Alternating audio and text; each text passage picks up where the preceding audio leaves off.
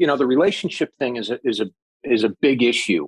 You know, a lot of folks come out of law school, and and I speak from experience. I came out as an idealist. I thought, okay, everybody needs a lawyer. Well, maybe everybody needs a lawyer, but those that need lawyers many times already have lawyers. They have existing relationships. So to to a degree, it was almost like a Wizard of Oz moment. I thought I would click my heels and there was my book of business. It doesn't it doesn't roll like that. You're listening to Be That Lawyer life changing strategies and resources for growing a successful law practice. Each episode, your host, author, and lawyer coach, Steve Fretzin, will take a deeper dive, helping you grow your law practice in less time with greater results. Now, here's your host, Steve Fretzin.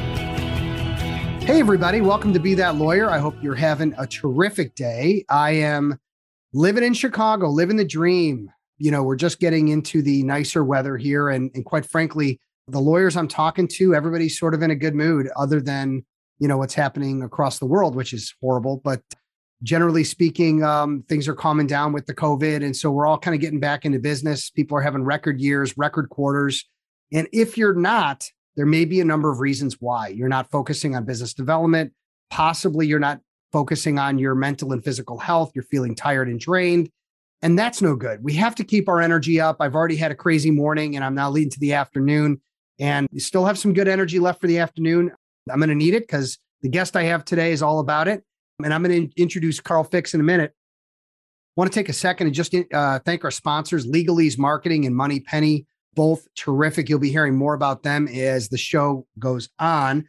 And Carl was kind enough to give me a really interesting quote, and it's uh, by Steve Prefontaine and it's to give anything less than your best is to sacrifice the gift. And that's pretty deep. That's pretty heavy, pretty deep. Carl Fix, uh, welcome to the show. How's it going, man? It's going very well, Steve. Thank you so much for having me on again. It's uh, great to be here. I always love chatting with you. So yeah, thank you.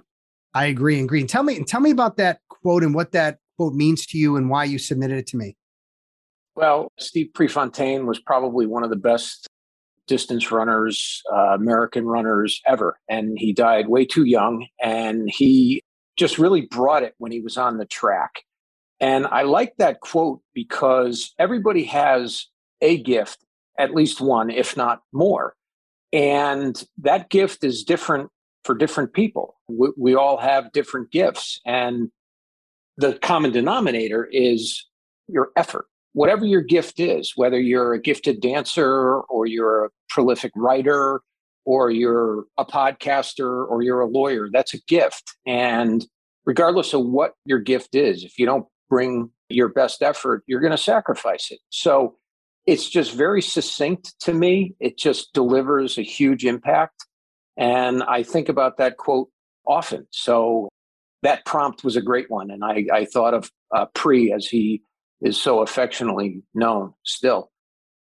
And, and is and let me just ask your thoughts on this and taking a little a little bit deeper. I mean, to give anything less than your best, is that in the areas where you're gifted, or is that in everything in life? Because I just am, am just wondering. Like, I think I've got a number of you know gifts. I can't tell you there's they're into the dozens, but maybe they're into the two or three uh, that I know if I give my best, I'm going to get a predictable outcome. I'm going to get a positive outcome. I'm going to be really happy, whether that's being a great dad, whether that's taking care of my health, whether that's, you know, how I work with my lawyers to help them. But I don't think I can give my best or maybe would have the ability to give my best in everything. So is that, is it, is it really about using where, where you have gifts to, to, to make sure you put the full effort out?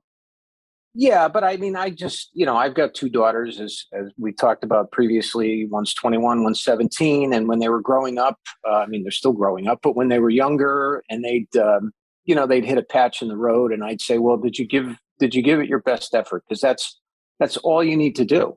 So I, I think, I think it, it applies to everything.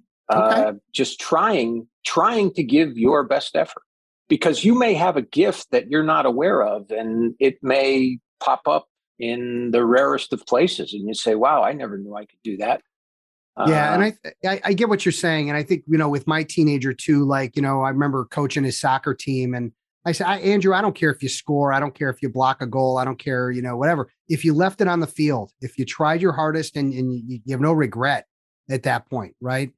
Versus, yeah. you know, just kind of, you know, kicking the kicking the dirt and walking around in circles, you know, and, and not really giving it a try. And that that upsets me. That because I think I and I think I was that way when I was a teenager, but now I think I've learned the life lessons and I know like how important and valuable life is and effort is in in, in getting where you want to be um, yeah, and if you, if you think about the practice of law, I mean, uh, when we represent clients, these clients are in crisis, and they certainly want you to give your best effort. And you know, you can't mail it in. You can't really mail it in for for the client. I mean, under the rules of professional conduct, you have a you have a professional obligation to represent them zealously. Yeah. And I think, you know, zealous from 30,000 feet includes giving it your best effort. Yeah. And uh, for those of you who are unfamiliar, Carl was on my show a while back, and he's joining me again to continue to share his wisdom. He's the founder of No Surrender LLC. And Carl, uh, do do me a solid and give a little background on yourself, and and you know, kind of let's go back and, and, and talk about how you how you came to be. Sure.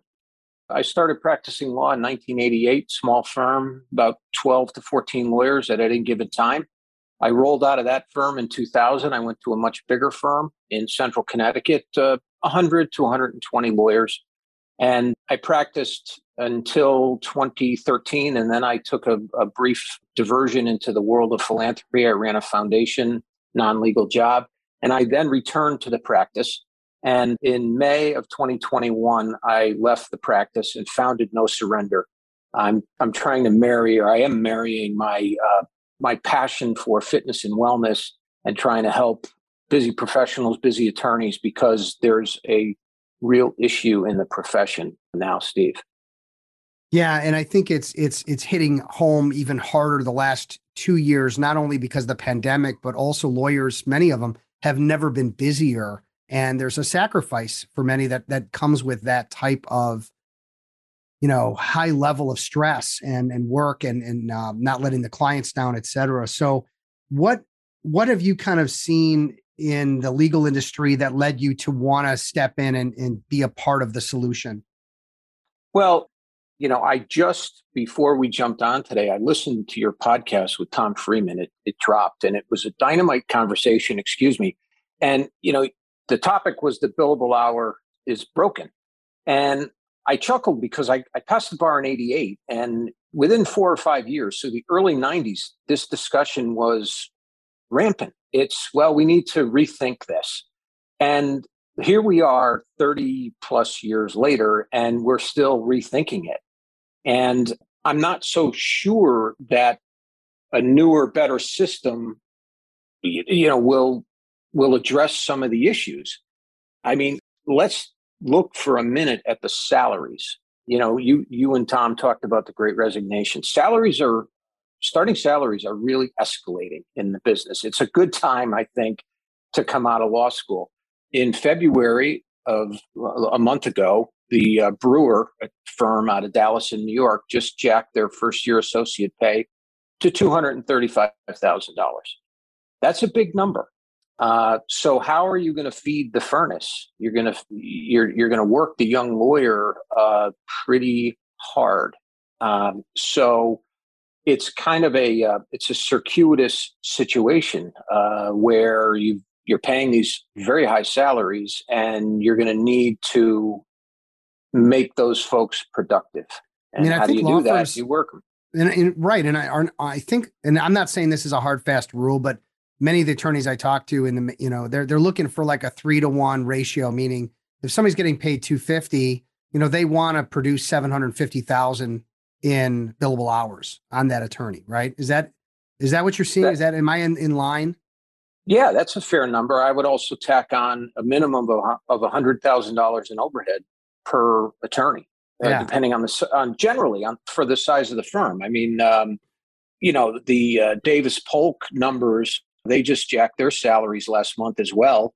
For their fourth years now, as a for instance, they're up to two hundred and ninety three thousand dollars. Their their eighth years almost at four hundred. So that eighth year associate generally is may may cost that firm a half a million dollars. Yeah. So out of that, you're going to want more than than the 750 you just said. So yeah, I think that three to one ratio is a good one. I, I say good, I mean accurate. Yeah. I'm not saying it's healthy. Yeah. So I mean, it's going to be it's going to be a real dilemma, and I don't, you know, obviously don't have the answers of how it's going to pan out. I don't know who's going to be paying for this in a year or two when because if the younger attorneys are getting paid more, guess what?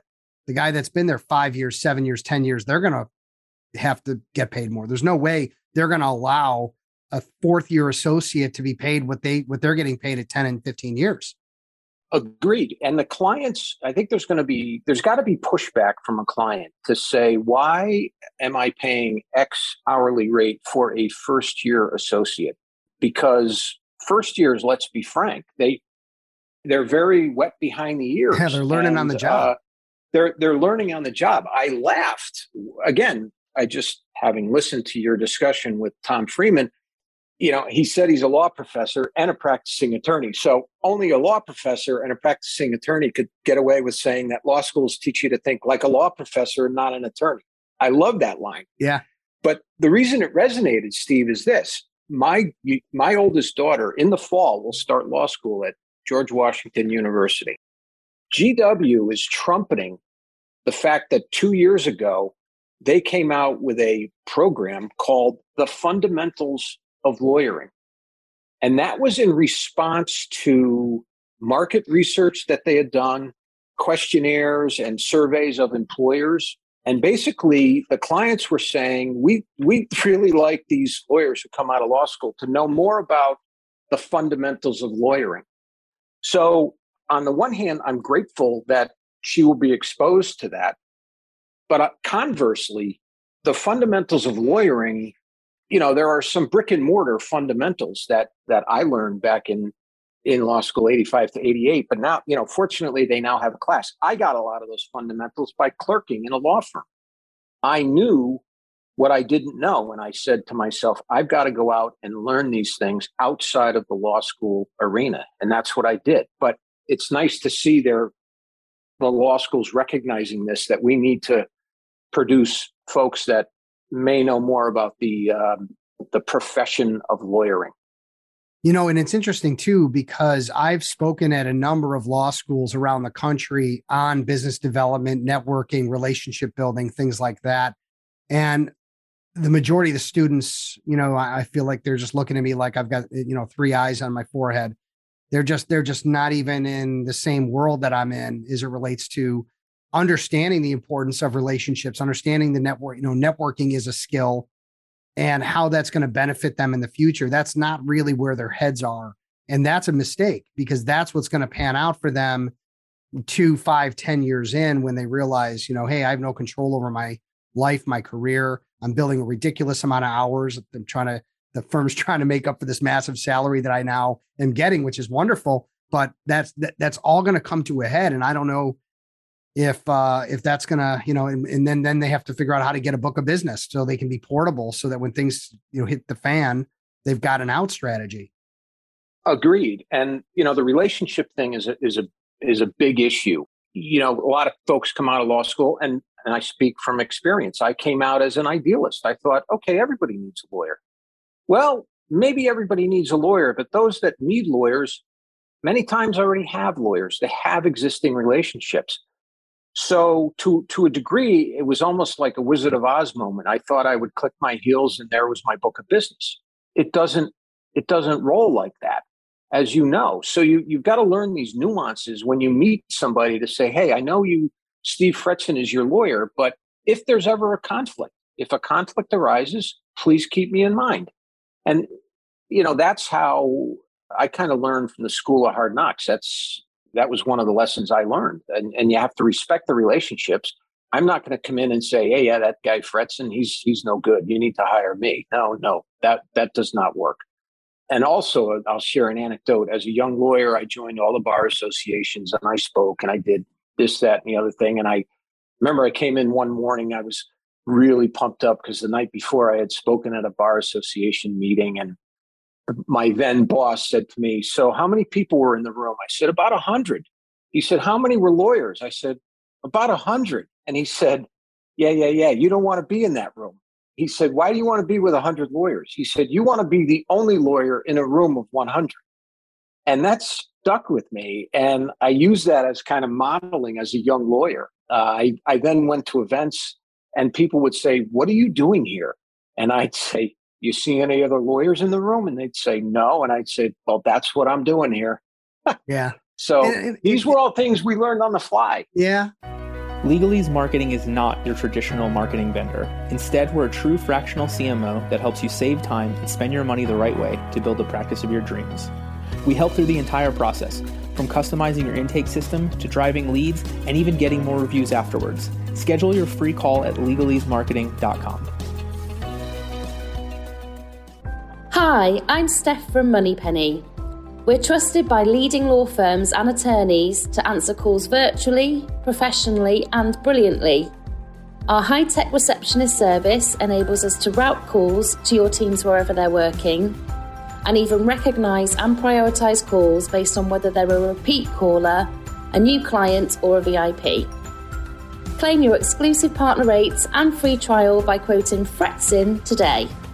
And again, I think I think that there's obviously with so much competition, so much conflict and rate pressure, lawyers end up becoming, in some instances, the best referral sources for certain lawyers in certain situations. So they may want to put themselves in rooms with lawyers, especially if they're a specialist that stands out. But I get what you're saying. I, if as a lawyer, would I rather speak to a room full of general counsels and CEOs if that's my target than a room full of competitors? Well, for sure. But let's let's let's get down to brass tacks here. We've got an insane situation happening in legal between what lawyers are being paid, the hours they're going to be looking to bill and continue to bill, the great resignation, the stress that that's causing, COVID, we've got war in Europe, all these things happening at the same time. And also, how are firms and bar associations addressing the stress that has been happening and will continue to happen and even accelerate now into 2022 and I think that's one of the reasons you're in the business you're in is to help address that. But what are you seeing on the ground floor of what's happening right now and how it's being addressed? Well, I can tell you that the bar associations have been very responsive. They've assembled task force over the last couple years, and they're now rolling out a lot of the survey results and the like. I mean, I'll give you one for instance. In Colorado, the Colorado Supreme Court Task Force on Lawyer Well-being released their report in November of 2021. And it's a very, very robust report. But included as one of the appendices was a well being brochure. And it's almost something, Steve, that you could just tack up in your office as kind of a reminder. And it's it, it's really good. It's got quick tips for your own well being. It defines lawyer well being, emotional, intellectual, occupational, physical, spiritual, and social and then we'll give you little tips on how to handle it. So there are a lot of resources that are out there. That's one, for instance, the Massachusetts Supreme Judicial Court. They are in the midst of a survey, but they released their report, their annual report in January, their 2021 annual report. They released two guides last year for law students. One is law student wellness and well being, and the other is preparing law students and rising lawyers to thrive in law school, the legal profession, and beyond. So the Mass Supreme Judicial Court Standing Committee on Lawyer Well-being is really getting into the weeds, getting to the law students. The New York State Bar Association, they released their task force survey and they asked great questions. What could the New York State Bar Association provide to help you improve your physical fitness and health? number one answer, as an aside, was online or in person fitness programs or memberships. So the, the state bars are getting really deep with this, and th- this stuff didn't exist when I when I was a young lawyer. So yeah. there's there's a huge spotlight on it, which is good. That's yeah. good news. And so let me ask you, and this may reflect on on the business that you're starting, that you're that you're in the no surrender but what are what are the things that you're working with lawyers on? And, and and what are you seeing them come to you with? And then what are you working with them on to help them live the better life and and and and and you know just just it's take all, care of themselves quite frankly. It, it's all time, Steve. It all comes down to time. Lawyers never think they have enough time. And, you know, the pandemic, one of the issues, as, as we know, is more people working at home. So where's the cutoff? How do you separate home yeah. from work? It's pithy, but are you living at home? Or are you, or are you working? Uh, you're living at work, uh, yeah. Uh, that type thing. So it's a time thing. Lawyers, uh, lawyers have a lot of stressors. They've got metrics. They've got type A personalities. They've got this work hard, play hard ethos and this demand for perfection. So you that's that's a dangerous cocktail when you mix that all together. So they then think I have no time for this. There are 168 hours in a week. You can find 20 minutes a day. Bottom line, you can find 20 minutes a day to pay attention to your self-care. Now, I've got a Peloton and I've been riding it in the winter. It's been a nice way to not go out and break my neck on the icy roads here in New England. But the Peloton has a 15 minute ride or a 20 minute ride. They, they clearly recognize their audience that you've got, you may have a short snippet of time. Now, I'm not advocating going out and buying a Peloton, but if hypothetically you had one, you can do a 15 minute workout. You can do that 20 minute workout. Yeah, and so, I mean, look, there's Pelotons, there's treadmills, there's all kinds of machines, and on top of that, you know, there's just take the dog for a walk. I mean, there's there's things you can do to just stay active and and and, and get some exercise and not. And you know, I have a standing desk, so I'm up and down all day. I even bought one of those little uh, balance boards, so I'm standing up and I'm on the balance board, moving my knees, move my legs, you know, keeping my yeah. balance and stuff, and hopefully not, you know, falling over when I'm on a meeting with right. I, I would like to address one issue. So some folks think that self care is selfish. And I categorically reject that. And here's why. And I had this discussion with a client recently. If you you work out or you exercise for a number of reasons. One is certainly your own health, but I find that when you exercise, you show up more fully present to help your clients, to help your colleagues, to help your community and your family. So, yes, you're doing it for yourself, but you're also doing it for others. And I, I analogize this to going to a wake. Nobody ever says, Gosh, I can't wait to go to that wake. But when you do and you pay respects to the deceased and you honor their family, you usually walk out of a wake saying, I am so glad I went to that wake. I am so glad I did that because you were there for that that grieving family. I see that with exercise that yeah, you feel good when you're doing it, but you're also I'm so glad I did that because it makes me a better partner. It makes me a better father. It makes me a better friend.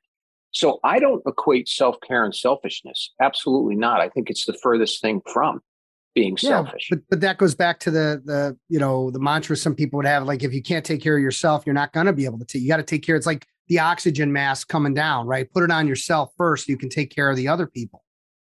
Agreed. And in order to be in service to others, you first have to be. You have to be vertical. You have to be present. Yeah. So yes, agreed with the with the oxygen mask, but in order okay. to be in service, you must first be. And how do you do that? And again, getting back to your question, it's a time thing. There's always this this incredible time pressure. But is it is it a problem that in I mean, I can go back as far as high school to college to to law school to whatever to law firm.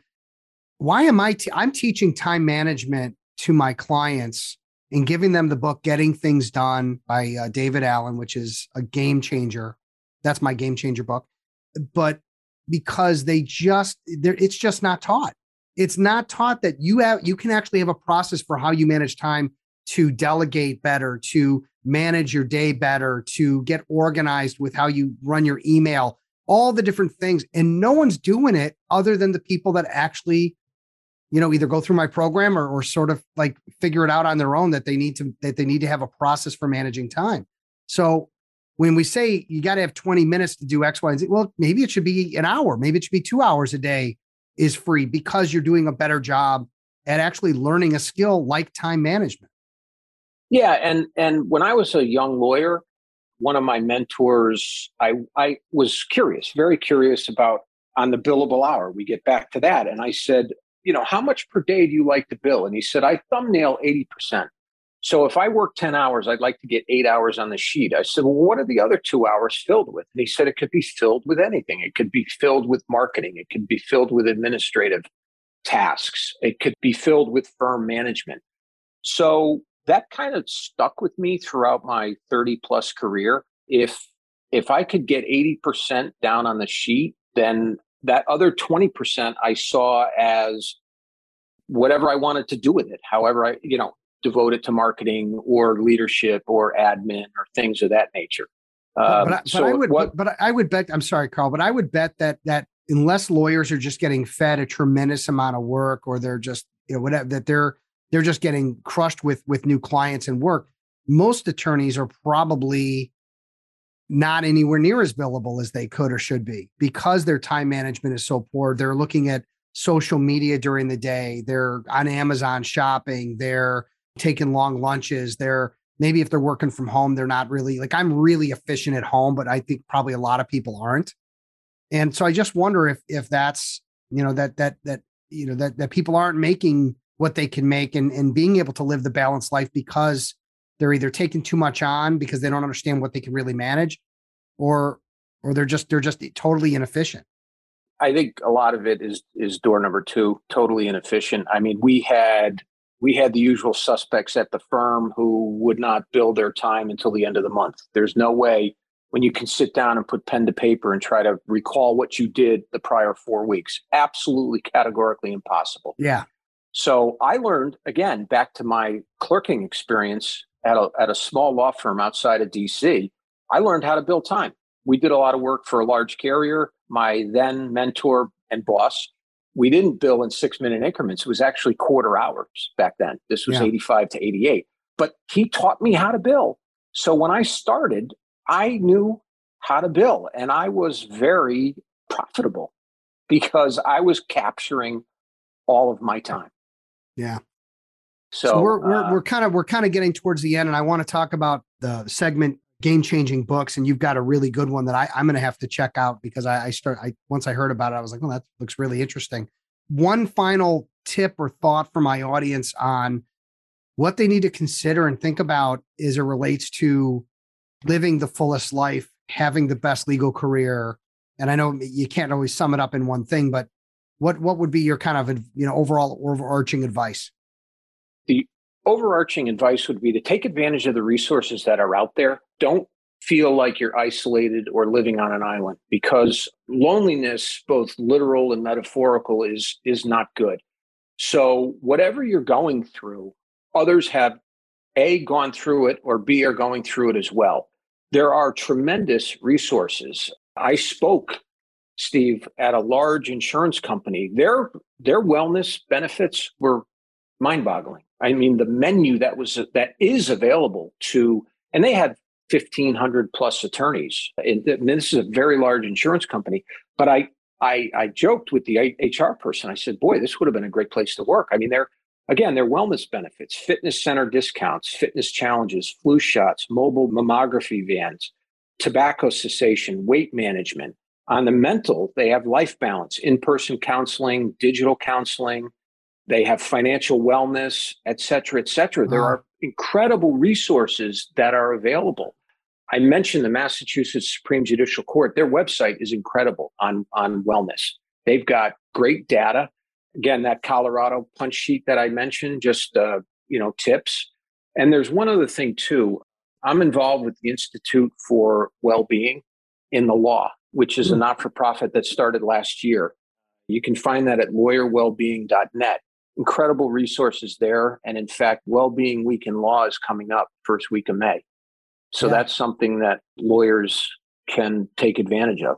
Fantastic, fantastic. Yeah. And let's try, let's take a minute to do the segment "Game Changing Books." So I'm asking all of my guests to kind of share one book that they felt was a game changer for them that they'd like to recommend for for my audience and and why. So what's the book and and the author and why and what you got out of it and let's wrap it up on that. Sure. So, my game changing book is one written by Achim Nowak called The Moment A Practical Guide to Creating a Mindful Life in a Distracted World. I met Achim last year. He's a uh, an incredible author, speaker, coach, uh, category authority, and we are living in a distracted world. And Achim's book is basically talks about his experience around the world, kind of living, kind of dialing it back a bit on awakening the senses, craving meaning. He talks about wave ride energy and making time stand still. And I'll give you one one for instance. He he says, take a vacation in your own community. And I shared with him, I belong to an, a club in a neighboring town that was founded by Sicilian immigrants. I meet a friend there. We drink espresso, and everybody's speaking Sicilian. My friend and I do not speak Sicilian, but the espresso is great. That is a vacation in my own community. Uh, yeah. These are, again, Sicilian retirees who who don't want to lose the texture of their ethnicity. So that that's a for instance, and that's a little break that I would take a half hour every week, and I'd meet my friend and drink some espresso. Yeah, that's that's something that Achim advocates in his book called the moment. It's just when you read it, you'll actually feel yourself downshifting and saying, yeah. "Wow, this this really makes a lot of sense." Now, very cool, very cool. Everybody, check that out online. And uh, Carl, thank you so much for uh, for being on the show a second time. And if people want to get in touch with you, learn more about No Surrender and what what you do for lawyers, what's the best way for them to get in touch with you? Sure. Uh, my website's carlficks.com, C A R L F I C K S.com, or they can email me. I'm, I'm, I'm on LinkedIn as well. They can email me at carl at carlficks.com. Okay. So I appreciate, Steve, you having me. This is, it's always great to be with you. And I just love chatting with you. Yeah. We, we always have a good time and we always talk about things that are really important in the legal profession. And we can, you know, we don't have to talk about business development every minute on this show. You know, I think there's you can't do business development effectively if your mind and your body and, and the way you feel and the way you're running your time isn't working. You have to sometimes fix some things and look at some things inward before you can start looking outward at, at what's, you know, what what's going on around around you as it relates to growing a book of business. So uh really Agree, important 100%. stuff. Yeah. Yeah. Yes, sir. And hey, everybody, thank you for listening to Carl and I today. Another great opportunity show to, you know, get some good takeaways to start, you know, being really considerate of yourself and and and wh- how you're feeling and and and thinking and and and trying to get your your act together so you can live the best possible life you can live. Have that balance. Be that lawyer, someone who's confident, organized, and a skilled rainmaker. If you haven't checked out my new book, Legal Business Development Isn't Rocket Science, I encourage you to grab a copy on Amazon. It's not going to break the bank. And I've got over 50 chapters and 250 easy and actionable ways to grow your book of business, talking on all kinds of subjects marketing, business development, networking, health and wellness, time management, etc. So grab a copy and, uh, you know, if you love it, give it a couple of stars, maybe more than four on uh, Amazon. Be much appreciated. Take care, everybody. Be safe, be well. We'll talk to you again soon. Thanks for listening to Be That Lawyer life changing strategies and resources for growing a successful law practice. Visit Steve's website, fretzin.com, for additional information and to stay up to date on the latest legal business development and marketing trends. For more information and important links about today's episode, check out today's show notes.